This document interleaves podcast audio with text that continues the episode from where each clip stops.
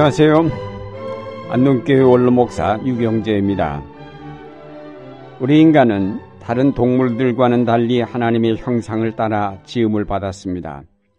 그것은 우리가 동물들과 구별된다는 의미이며 동시에 하나님과 교제할 수 있다는 뜻입니다. 하나님의 형상은 한마디로 하면 하나님과 대화할 수 있고 교제할 수 있는 능력을 말합니다. 우리가 피조물이면서도 창조주이신 하나님과 만나며 그와 교제할 수 있다는 것은 특권이며 은총입니다. 특별히 삼위 하나님 상호 간의 사귐에 우리가 동참할 수 있음을 생각할 때 참으로 귀하고 가슴 두근거리는 특권이 아닐 수 없습니다. 이런 특별한 은총을 받은 인간은 이것을 귀하게 여겨서 이 특권을 잃지 않도록 노력했어야 했습니다. 걸어가신 창조주와 사귐을 지속하기 위하여 하나님의 형상인 품위를 잃지 않도록 했어야 할 것입니다. 그러나 불행하게도 우리 인간은 그 특권을 겸손하게 지키지 못하고 교만하게 행동함으로 그 품위를 잃어버리고 결국 하나님과의 사귐에서 쫓겨나고 말았습니다. 이것은 마치 우아하고 품위 있는 궁중에서 생활하다가 쫓겨나 거지 소굴 속에 들어간 것과 같다고 하겠습니다. 천상의 아름다운 하나님과의 사귐에서 쫓겨나 지상의 더러운 역사 속으로 내몰린 것은 바로 인간의 오만 때문이며 하나님의 형상인 품위를 잃었기 때문입니다.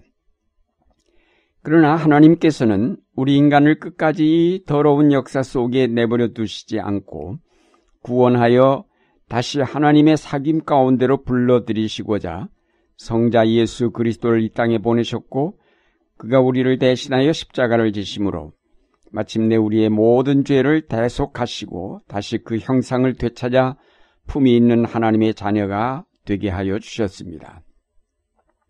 오늘의 본문인 레위기 19장 1절 말씀에 보면 너희의 하나님인 나 주가 거룩하니 너희도 거룩해야 한다라고 하셨습니다. 이집트에서 400년이나 노예로 지내던 히브리인들을 향하여 주신 말씀입니다.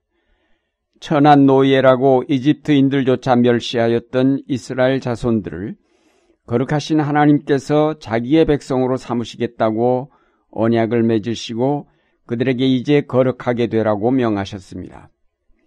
이것은 마치 한 나라의 왕이 보잘것없는 창녀를 사랑하여 그를 자기의 왕으로 삼는 것이나 같습니다. 창녀나 다름없는 이스라엘 자손들이 상대해야 할 대상은 바로 거룩하신 창조주 하느님이었습니다. 이것은 도저히 상상도 할 수 없는 일이었지만 하나님은 파격적으로 이스라엘을 사랑하시어 그 형편없는 노예들을 자기의 백성으로 삼으셨습니다. 놀라운 은총이 아닐 수 없습니다. 그런데 어디 이스라엘만 그렇게 천한 백성이겠습니까? 우리 모두가 그보다도 못한 더러운 인간이며 품위를 완전히 잃어버린 속물임에 틀림없습니다. 우리는 세상에서 아무 소망 없이 하나님도 없이 살았던 자들입니다. 하나님에게서 멀리 떨어져 있어서 그 생명을 잃었던 자들이었습니다. 그런 우리를 위해서 하나님은 그의 아들을 보내주셨고 그의 십자가 죽음을 통해서 우리를 다시 하나님의 자녀로 불러주셨습니다. 남편이었던 하나님을 떠나 타락하여 창녀처럼 된 우리 인간은 정말 소망이 없는 존재들이었으나 하나님은 우리를 불쌍히 여기셔서 그의 아들을 통하여 부르시고 다시 그의 신부로 맞아 주셨습니다. 에베소서 2장 22절에 너희도 성령 안에서 하나님이 거하실 처서가 되기 위하여 예수 안에서 함께 지어져 간다고 하였습니다. 죄로 말미암아 한없이 더러워진 우리 안에 거룩하신 하나님께서 들어와 거하시는 처소를 마련하신다는 것입니다. 이 얼마나 놀랍고 영광스러운 일입니까? 이런 놀라운 은총을 우리가 올바로 깨달아 한다면 우리의 삶의 자세가 많이 달라질 수밖에 없을 것입니다. 하나님께서는 이스라엘 자손들에게 거룩한 백성 되는 길을 자세하게 일러 주셨습니다. 그 중에 오늘 본문인 레위기 19장에만 보아도 여러 가지 중요한 덕목들이 나열되어 있습니다. 부모를 공경하라, 안식일을 지키라, 우상을 의지해서는 안 된다. 곡식 거둘 때나 포도를 거둘 때 모조리 따지 말라. 훔치지 말라. 사기하지 말라. 이웃을 속이지 말라. 공정한 재판을 해야 한다. 남을 헐뜯는 말을 해서는 안 된다. 내, 네 이웃을 내 몸같이 사랑하라. 등 많은 율법 조항들이 나열되어 있습니다. 이 모두가 노예로 있을 때는 하나도 지키지 않던 것들인데 이제 거룩한 백성이 되려면 이런 모든 것들을 지켜야 한다는 것입니다. 한마디로 말하면 거룩한 백성의 품위를 갖출 것을 요청하신 말씀들입니다. 노예로 아무렇게나 지내던 이스라엘 자손들이 이제 거룩하신 하나님의 거룩한 백성이 되기 위해서 피나는 노력을 하지 않으면 안 되었습니다. 품위를 모르고 살던 이스라엘 자손들에게 거룩한 백성으로 거듭나는 것은 힘들고 어려운 일이었습니다. 그래서 그들은 광야에서 수없이 시행착오를 거듭하였고 채찍을 맞았으며 많은 사람들이 징계를 받아 죽었습니다. 결국 그들은 40년이나 혹독한 광야 생활을 거치면서 거룩한 백성으로 거듭날 수 있었습니다. 한 번 잃었던 인간의 품위를 되찾는 것은 결코 쉬운 일이 아니었습니다. 오늘날 우리가 예수를 믿고 구원함을 받아 하나님의 자녀가 된다는 것은 하나님의 은총으로 말미암았지만 이제부터 하나님의 자녀다운 품위를 갖추도록 노력해야 할 것입니다.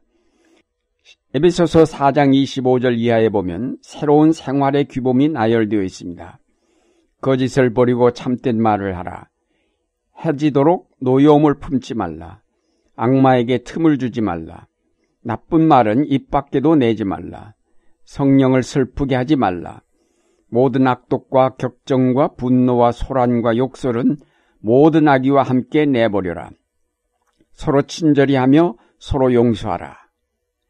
그리고 5장 1절에 보면 그러므로 여러분은 사랑을 받는 자녀답게 하나님을 본받는 사람이 되라고 하였습니다.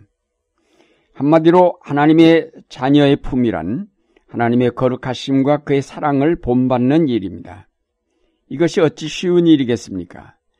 하지만 갖추지 않으면 안 될 중요한 덕목들입니다. 이런 덕목들을 하나하나 실천할 때 우리는 하나님의 자녀의 품위를 갖추게 될 것입니다. 이를 위해 우리는 끊임없이 훈련을 받아야 하고 많은 노력을 기울여야 할 것입니다.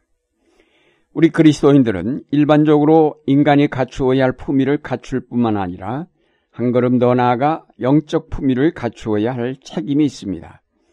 우린 걸어가신 삼위 하나님의 사귐에 초대받은 하나님의 자녀들입니다.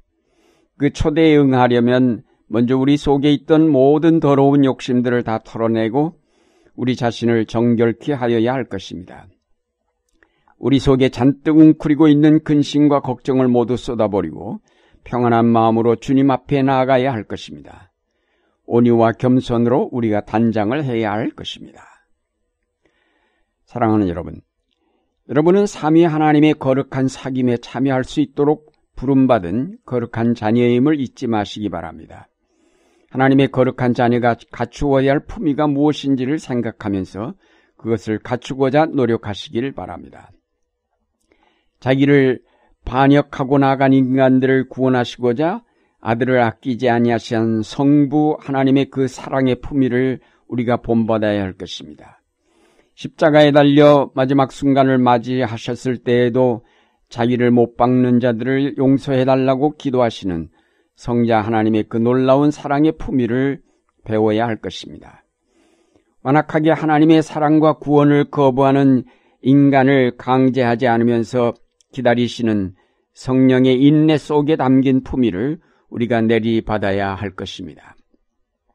성부, 성자, 성령, 삼위 하나님이 서로를 강제하지 않으면서도 놀라운 일치를 이루어 가시는 그 사귐의 품위를 우리도 배워서 품위 있는 그리스도인의 공동체를 이루어 가야 하겠습니다. 이제 품위 없이 행하였던 어린아이적 신앙을 버리고 보다 성숙한 그리스도인으로 품위 있는 신앙생활을 이룩하여 하나님의 거룩하신 사귐에 영광스럽게 참여할 수 있는 여러분의 생활이 되시기를 바랍니다.